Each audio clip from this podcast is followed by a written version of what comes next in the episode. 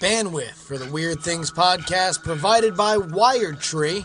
For sites of any size and world class customer service, head on over to wiredtree.com.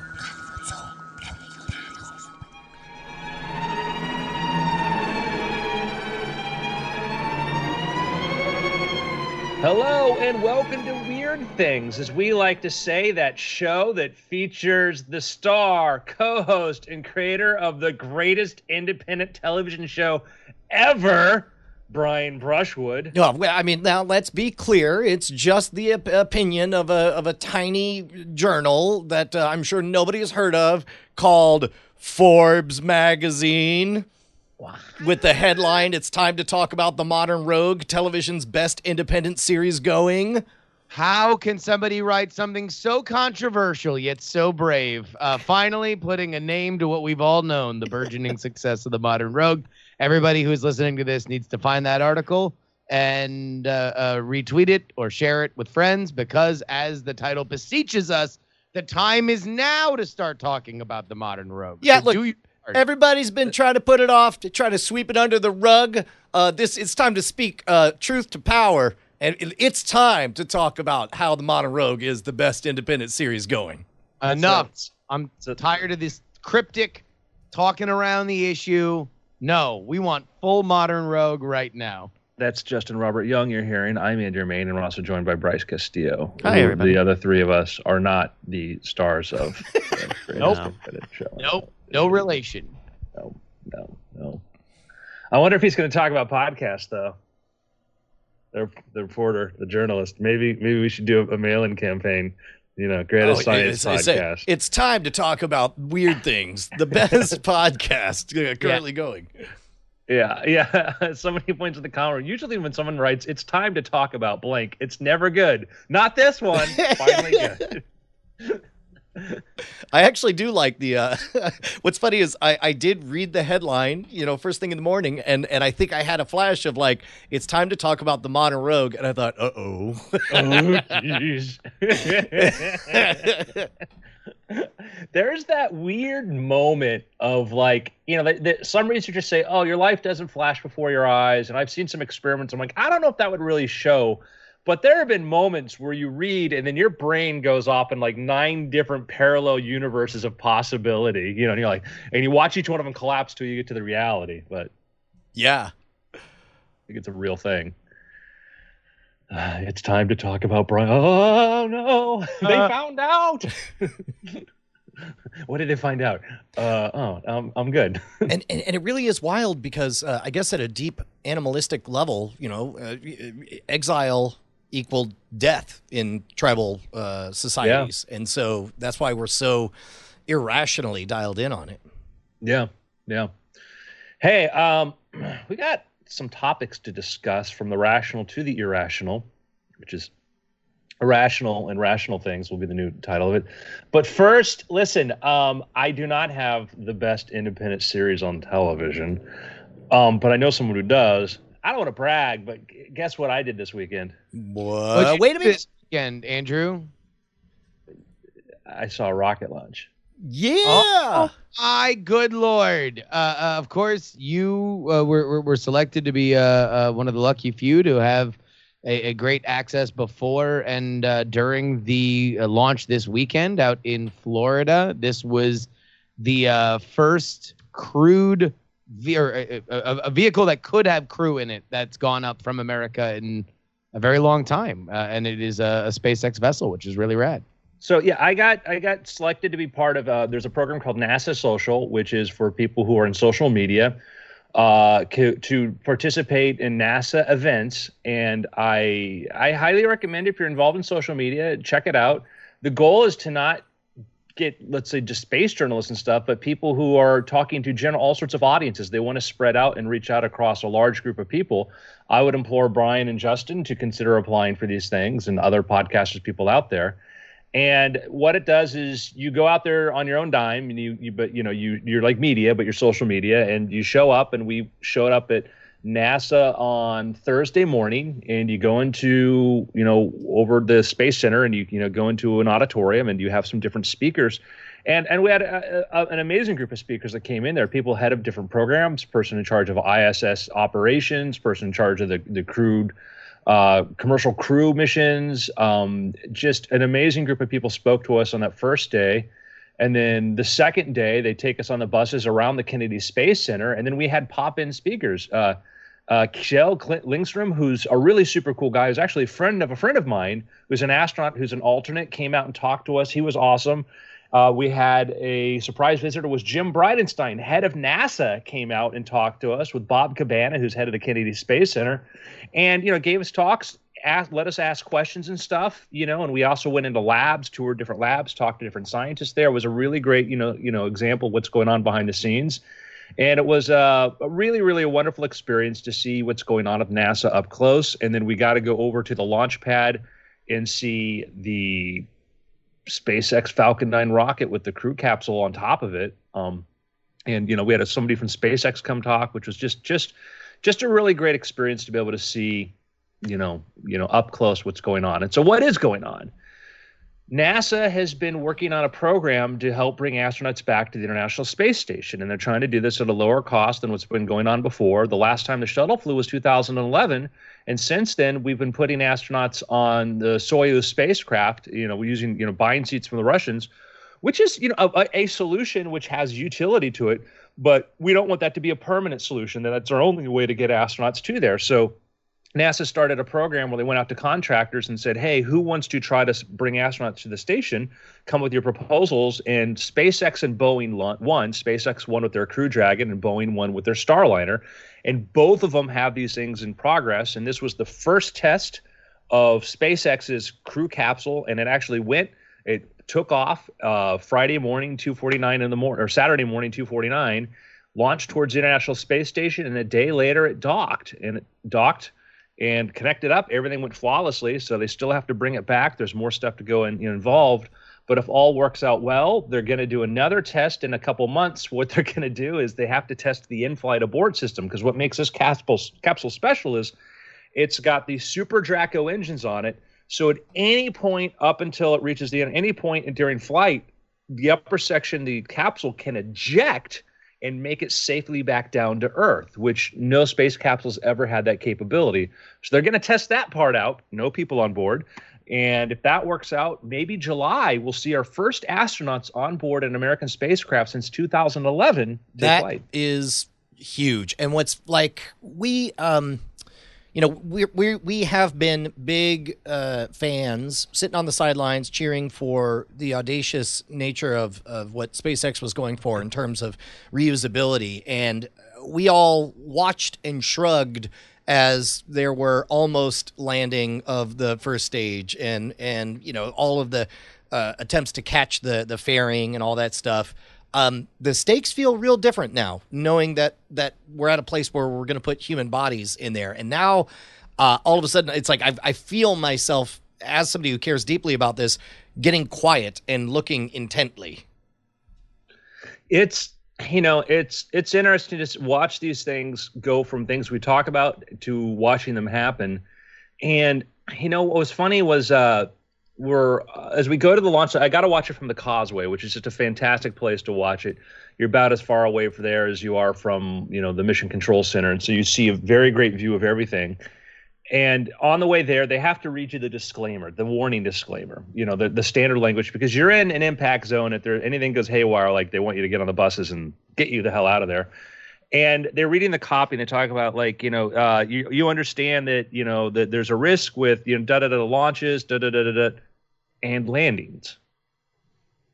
And yeah. I thought about that. I said, you know, they had to add that. They had to add that landing part because that wasn't a thing that rockets did. And we, of course, we saw they had uh, out at sea. They had, I think, of course, I still love you, which is a drone ship which catches the boosters, and we could see the booster do the light, you know, light up and go land, you know, at night. And that was just a just a thing to think about. Is that's what's what's changed? Is that you know we we we bring rockets back down now at Kennedy Space Center yeah, that that is that is uh, such a remarkable achievement that I don't think that at least for now, we should lose sight of, considering Yeah. it was an impossibility for so long, and we're really in the literal infancy of it being the reality.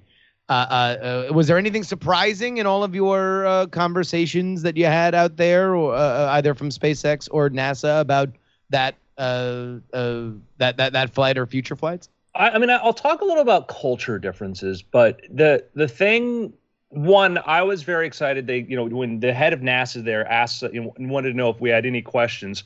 You know, guess what nerd had already positioned himself right in the middle. As soon as I knew he was, I knew he was going to come talk. I stood right in front of the podium, and my arm just shot straight up in the air. Ah, And the big question a lot of people have who are fans of, you know, SpaceX and Blue Origin and some of these other private space companies is what's going to happen with the SLS, the Space Launch System? And that's that is NASA's design next generation rocket. It's a huge heavy lift, booster that's designed to take Orion, take us back to the moon and go beyond.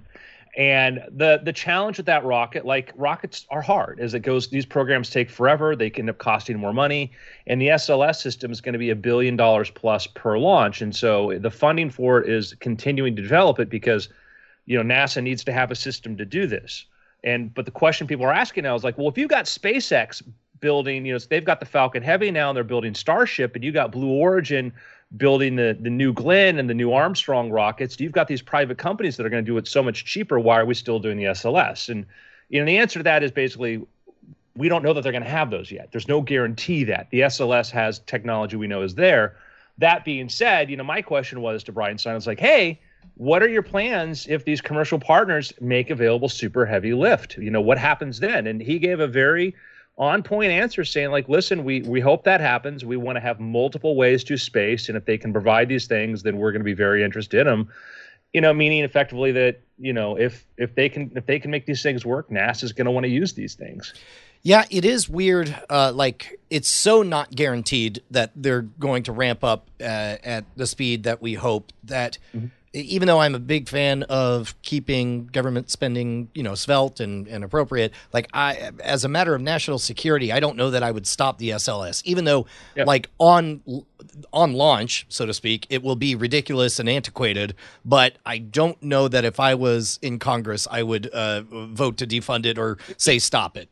I- i- if we have the ability to cancel it because we have better options, it seems like a prudent idea to keep it going until we know for sure that we that that it's not worth building. Uh, yeah, and that's that kind of, of course, in keeping the problem is, to, of course, is to make sure that the costs don't continue to go out of control. Because that becomes another problem, though, is that you can say, well, we have no other choice. We got to, you know, the sunk, you know, the sunk cost fallacy can be frustrating. But I agree with the mentality that's like we can't just because Bezos and Musk say, hey, we're going to do these things, we can't base a space policy on the material nature of two individuals you know, who could go through financial shortfalls, and then we find out we have absolutely nothing. And that and that's NASA's point of view. But I'd say the contrary point of view though is like, man, that program keeps getting more and more expensive, and and and the cost that we thought it was going to cost has gone way out of proportion, and there's other costs related to it that aren't getting as much attention, like the launcher costs and some other stuff, which may be more expensive. But you know, the upside is is that like uh, you know, for NASA side is their budgets have been increased. You know, President Trump uh, put a, added a billion dollars to their budget, and then Congress, both sides, bipartisan, came came together, added an additional 1.7 billion dollars. So NASA's had its largest budget increase in, you know, I think since like probably the Apollo era or something. It's been substantial. You know, it's not that level, which was you know 20 percent of our GDP, and probably not a good idea, but it's been increased, which you know NASA wants to keep that going up. But I mean, it's been a, a very good thing for funding for NASA all, all across the board, which both parties have agreed to do that.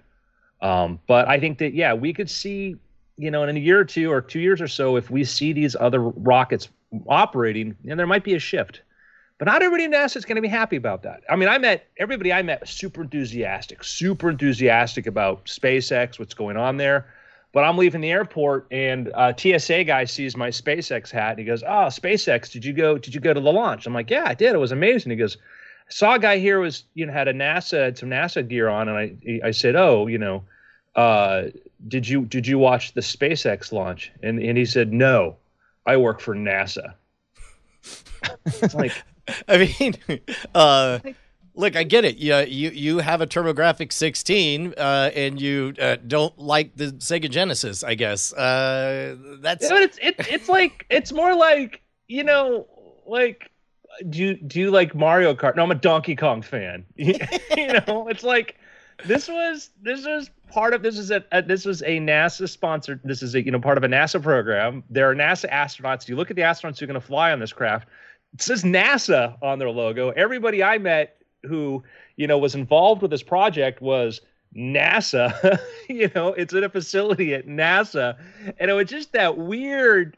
You know, you're it's like you're a public space agency. You know, it was just that like again, I'm hearing this secondhand, but there is that there is that mentality where and part of it is it's because if you're working on SLS, if you're working on one of these other programs you are threatened by this. Yeah. You are threatened by the idea that, you know, five years ago when you signed on board, you were going to be the only game in town. And now you're, you are worried because we're like, yay, put that, you know, cancel that program or fire those people. And, and which is not what we want. We want them to be building other stuff. But, you know, hey, let's put it all towards SpaceX. And when you watch people talk from NASA, like a lot of it is every time you do the tour, there are these, they, they have these like, these kind of like, uh, uh, science fair display boards explaining what they do, and, and you get these talks about my project, my program, or what I'm doing here, and it's all this is why we need to be funded, you know.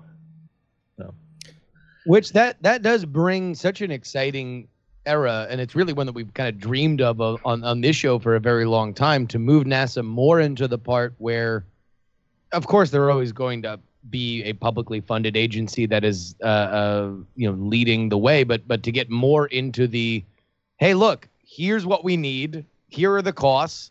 We're not gonna not everything's gonna balloon in some ridiculous capacity because we're doing everything made to order. Uh, uh, we'll be able to do off the rack stuff and here's what we can accomplish. And you can cut down the the the time obviously the the by by eliminating the r&d and the cost and we can just get nasa back to what i think is the optimal state which is doing cool stuff and, and leading yeah. the way. Uh, uh, and it's less about the the constant dog and pony show of of well, let's justify why NASA is good. Let's get back to a point where NASA is clearly justifying why it's an important agency. Well, and it's it does a lot of different things, and I think there are a number of people within the agency doing things that are directly threatened by SpaceX and Blue Origin. Yes, you know, and that's the thing is that is if you went to NASA because you wanted to build and design rockets and you find out that your rocket program is under threat because you know some private enterprise is going to go in there and do it that's a challenge. But we're in ex- you know that aside we're in exciting space. You know we went to one of the buildings we go to is where they do uh you know they they have space station stuff that's going up the space station. There's a section there for sierra nevada they have the Dream Chaser, which is the thing that looks kind of like the mini shuttle. It's going to be an unmanned vehicle that will go up to the International Space Station, carry cargo. They'll put cargo back on the thing, and then it'll come back down and land. You know, I think in the Mojave Desert or whatever, which means it, it can have a much more gentle reentry. We're going to have that vehicle servicing the space station. We're going to have, you know, of course, we have SpaceX doing that already. I think there's Orbital ATK doing that.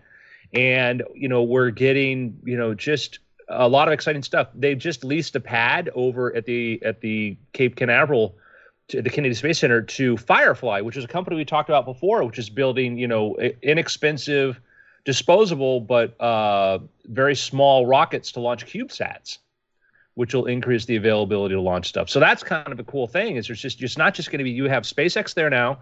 You're going to have Blue Origin's got a facility there, and I think they're going to have a launch pad there. Now Firefly has a launch pad three launch pads controlled by private companies, which, means great stuff is going up, and yep. and and uh, we are we are seeing more activity than than we have before, which is just great. And it's also just on on a on, on a personal note, I'm just glad that it's also making uh, uh you know that there have been more reasons why friends friends of mine have wanted to go to the Space Coast or Cape Canaveral or that part of Florida, which you know is if you ever head out there, it it very much seems at least you know when I was growing up like it was it was this kind of like flash frozen boom city from a bygone era when it was you know very very uh, uh the very very exciting. And I'd be very I'd be very pumped if that area of the country I think just both as a, a, fan of the state of Florida and and as a history nerd, if there's a second act to to Canaveral and Titusville and all those. Oh, I'm I'm I, you know driving through there, you're like you see a lot of shuttered buildings and stuff because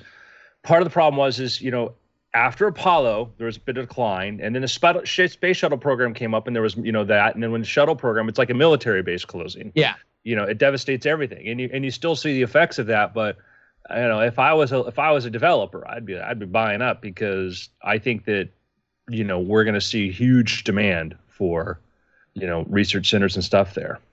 Because I think it's also just such a great location too. That if you have if you're visiting, you know Orlando or any of the theme parks out there, it's really it's a it's a, Oh, it's yeah. a quick uh, uh, hop, skip, and a jump to go see. a Thirty minute drive from the airport, less than thirty minute drive from the Orlando airport to there. So.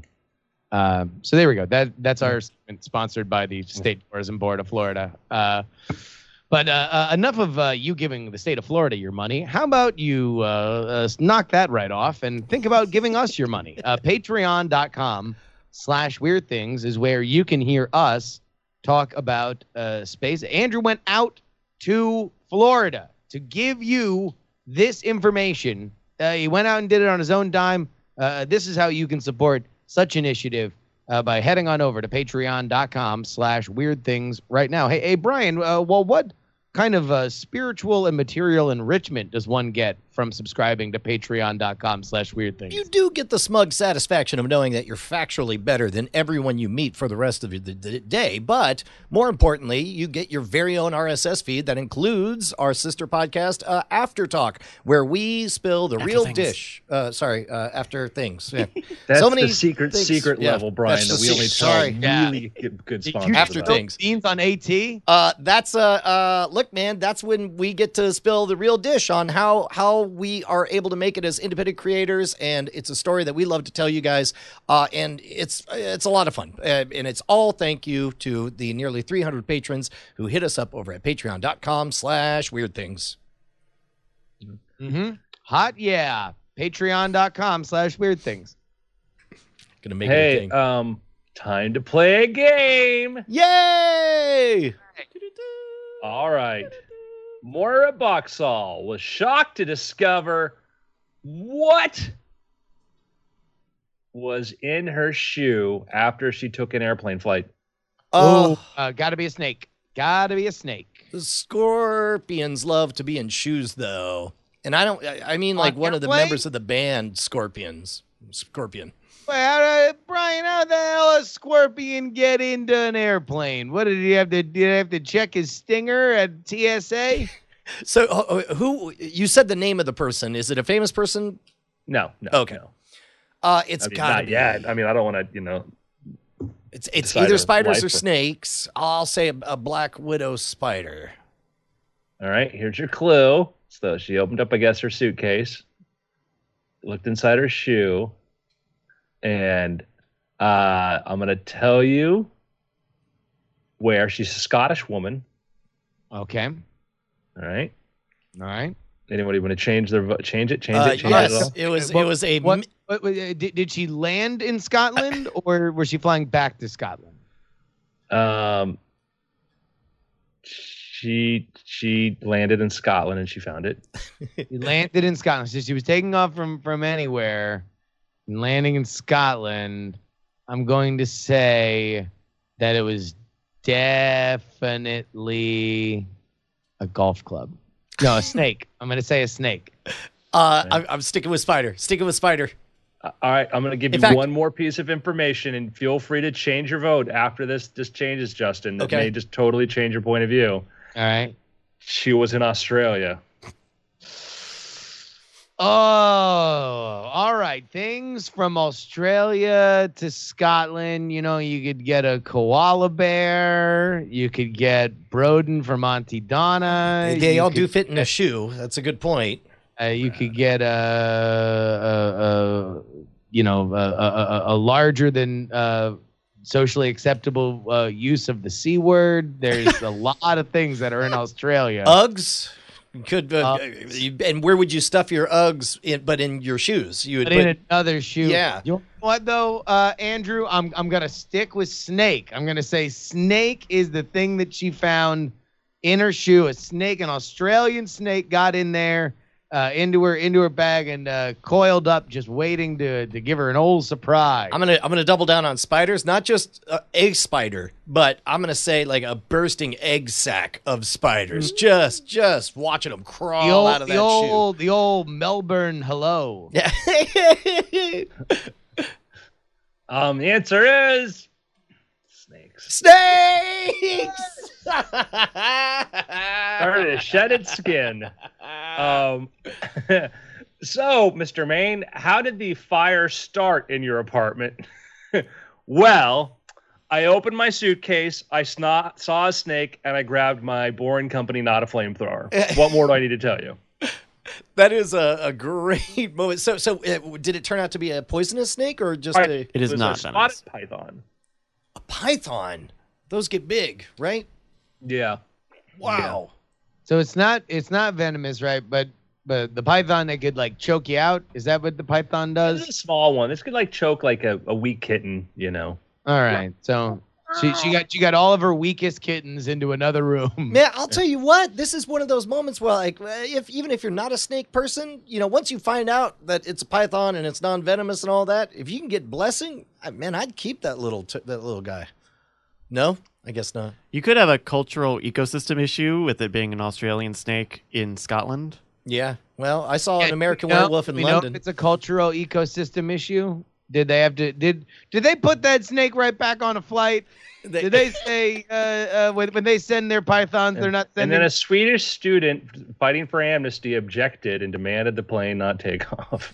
uh, uh, uh, man, I don't know. Yeah, I, I, I, I almost wonder, like, was that was it somebody else's snake there in in Australia or or Oh, what? Just it's Australia. You, we know. It's just it's, they're everywhere. It was just the Australia of it all, and all of a sudden that python's like, I, I want to see the world. Got in that lady's suitcase. I mean, I told you that I was there for a reason. I'm on a boat for a reason. I'm in water, surrounded by, mm, I don't know. We'll call them leafy sea dragons, but that's not what they are. Surrounded by them, surrounded by them. And I'm like, man, good thing there's an island there. And they're like, hey, see that little sign on that island? It's the only island, last island for Antarctica. I'm like, oh, what's that sign say? Warning, death adders everywhere. wow. I'm like, like I can't go into here because of the, you know, the dun dun dun dun dun duns. And Yeah. there's a killer reef over here that'll break up the boat, and then out here, death adders. I'm like, this, this. yeah, Australia, mate. I know. And here you are, stuck in the middle. Yeah. Yeah. Uh, dude, that is that is intense. So yeah, I guess it was just like a wild ass country where snakes are uh, international traveling. yeah. yeah. I mean, they're like, the snake's like it's dangerous here.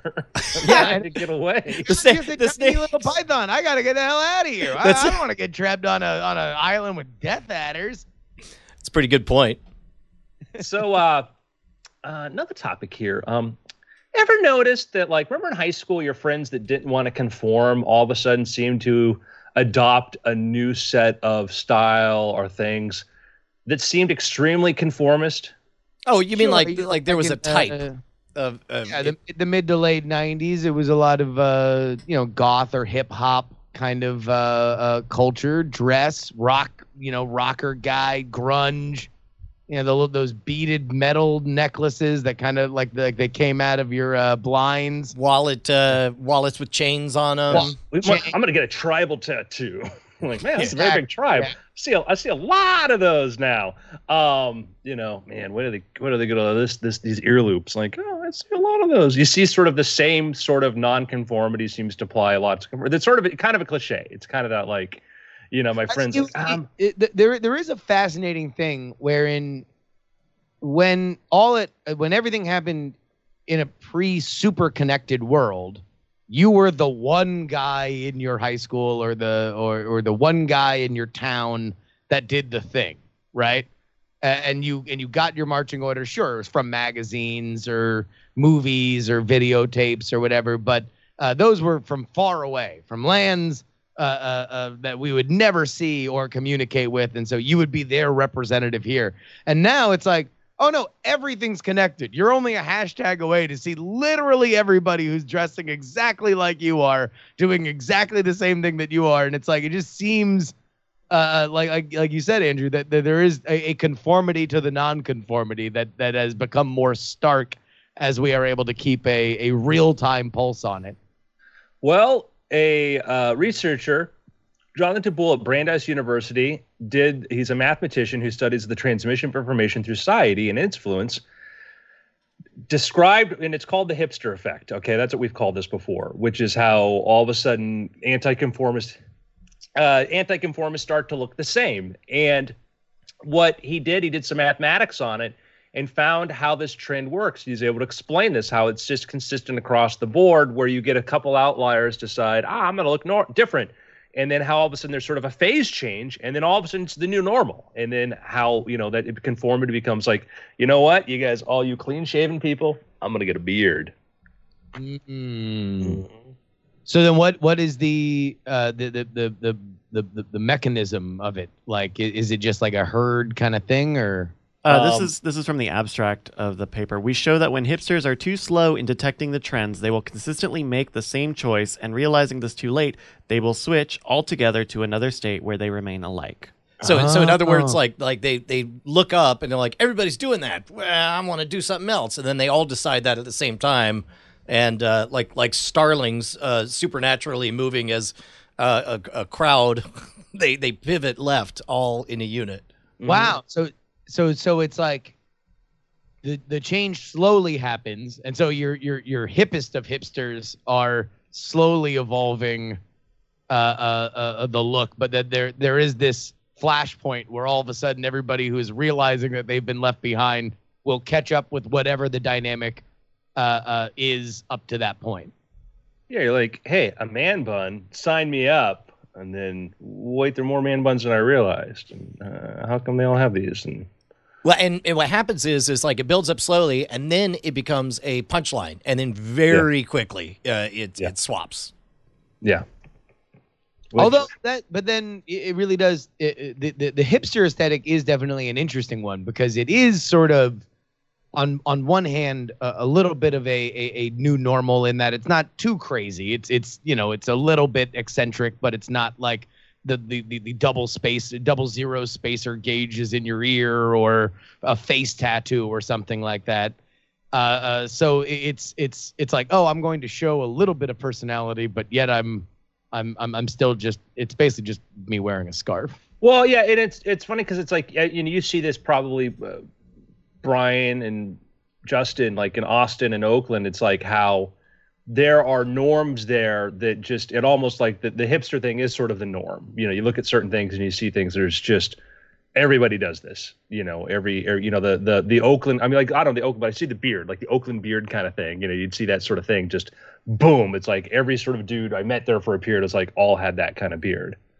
There definitely is. I mean, although I, I would say regionally there there there does tend to be you know, I would always used to joke about the fact that in the South, uh, and by that I would I would mean, you know, like the Carolinas and Georgia, the like the, the the dress code is always like, especially during the summer months, you know, khaki shorts, tucked in golf shirt with the the, the, the like the polo collar. That's like I remember I went to like a, a barbecue festival there once, and it was like as far as the eye can see, everybody worked at Bank of America in Charlotte, North Carolina, and everybody was dressed like they were about to go to a college football game. Uh, uh, it, it was it was all kind of the same thing. So I, I wonder, really, like where I wonder if you could do just like a heat map of like what the aesthetic is throughout the country by by gender. Yeah. I mean, I, I, I'm certain there are services that do that, uh, just like there's uh, fashion forecasters uh, for color palettes, and uh, uh, you know there there are, there are full time pros that say, you know, because if you think about it, it makes sense. It's like there are only two, so many directions to go. If you uh, if everybody's wearing hipster beards, uh, there's only one way to to uh, make a change, and that's to You, you know that dial either goes up or down. You know, and so I guess- Curly mustache. uh, yeah, maybe you know, or I guess unironic mustaches and all that stuff. But but then like if, if you can eliminate certain ones, it's like okay, well that was a a very popular trend five years ago. Therefore, it's highly unlikely it'll be this. Uh, however, it might be mutton chops or whatever. well, I don't know. Um, You're just you're just waiting for to, for for clean shaven to to be the hot trend to to come in. I mean, I can literally only grow here. I can only grow here. So, and slowly. So, I'm fearing I'm fearing when clean shaven is the popular thing.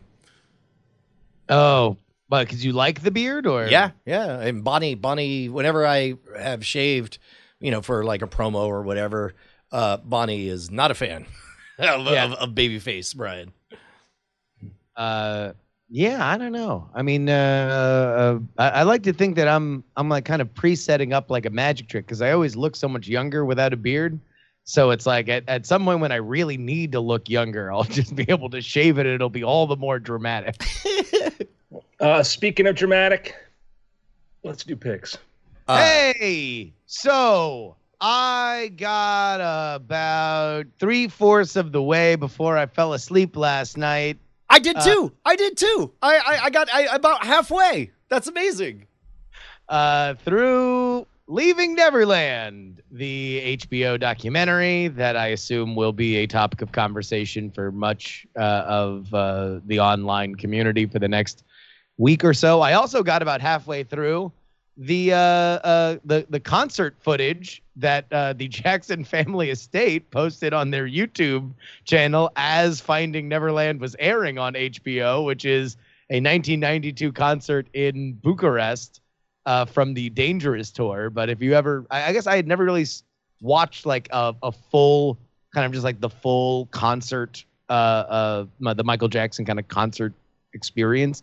I was a little bit too young to have gone to. Well, bad choice of words. Uh, uh, look, the the Finding Neverland documentary rehashes a lot of stuff that we had kind of heard before, uh, but in fairly stark, uh, uh, uh, methodical retelling. It pri- it focuses on two young boys, including Wade Robson, who became a very very famous choreographer in his own right. Uh, man, like as as somebody that that you know at least went to school to uh, uh, try to put together what is credible evidence, what is uncredible evidence, what is something that you would want more information on. Man, does it seem like there's, you know, you have two people who say this happened to them, and they have, without hesitation, a lot of details, a lot of details, and a lot of voicemails, and a lot of home video that seems to, uh, uh, that seems to back up what they're saying. Uh, uh, I, I will say personally, I have a hard time believing the Jackson family uh, uh, line that they are opportunists there to posthumously ruin the ruin ruin the reputation of Michael Jackson. So I, I guess both of us should finish the whole thing before we. Uh, uh, It's get- two parts. So yeah, I watched part one last night. Uh, haven't watched part two yet, but yeah. Hoo boy. Uh, the uh, hey, I saw a fun and funny show that I liked a lot uh, from uh, Taika Waititi. Uh, Breaker Upperers. It was really fun. I liked it. What is Oh, it cool. about? It's about uh, two wacky gals who uh, break up relationships so that uh, you don't have to do the hard thing and have honest discussions. So they manufacture crazy things. Um, uh, and then, as you can imagine, uh, things get more interesting and they reevaluate their lives. But, uh, but man, so many, so many bits in there that are so over the top. They're all genuinely funny, and the whole thing is really absurdist. It's it's crass, it's it's crude. Uh, I liked it a lot. Is that a Netflix What joint? I feel like I saw he's- that. Uh, yeah, it's a Netflix original. So I see he's an EP on it. Um, what does he doing on that besides that? Uh, I think I think lending his name is what he's doing. like, uh, it's, uh, it's a great name. you you do name. you do see a, a brief appearance from uh, uh, Jermaine Clement, and uh, Cool. you know it's uh, if, if if you dig, you know Taika Waititi stuff, it, it felt, uh, you know I don't know, it's it's got lots of uh, really uh, crass, aggressive female energy that uh, I I dug a lot. Yeah. Cool. I have a pick. Uh, I Nobody asked you, Bryce. I uh, I was really surprised over the past week to find out that they were going to be continuing this show very soon, and it made me go back and rewatch the first season that came out from 2016. It also uh, blew my mind that it was like three years ago. Uh, but this is Netflix's The OA. Um, I talked about this a little bit when it came out because I really liked it when it came out, and having rewatched it, uh, it is also a really interesting puzzle box when you watch it the second time and you know how the first season ends, and with both how the first season ends and some of the stuff that they show in the trailer for the second season, which I would recommend maybe not watching. Um, it seems like there is actually a lot of meat to this mystery and this sort of supernatural, paranormal uh, tale. It's a, it's about this this uh, woman Prairie who is uh, uh, found after she tries to jump off of a bridge, um, and her parents find her because someone was recording it, and they find her and and she doesn't recognize them because when she was missing seven years ago, uh, she was blind, and now she is back and she is not blind, and so a lot of the story is talking about those seven years while she was was kidnapped and trying to recruit people uh, kind of in her community to listen to her story and and um, help her do a lot of really weird supernatural stuff and i don't know i don't i don't know how to i don't know how much more to talk about it because it doesn't make sense to talk about it like if i told you what happened that doesn't make sense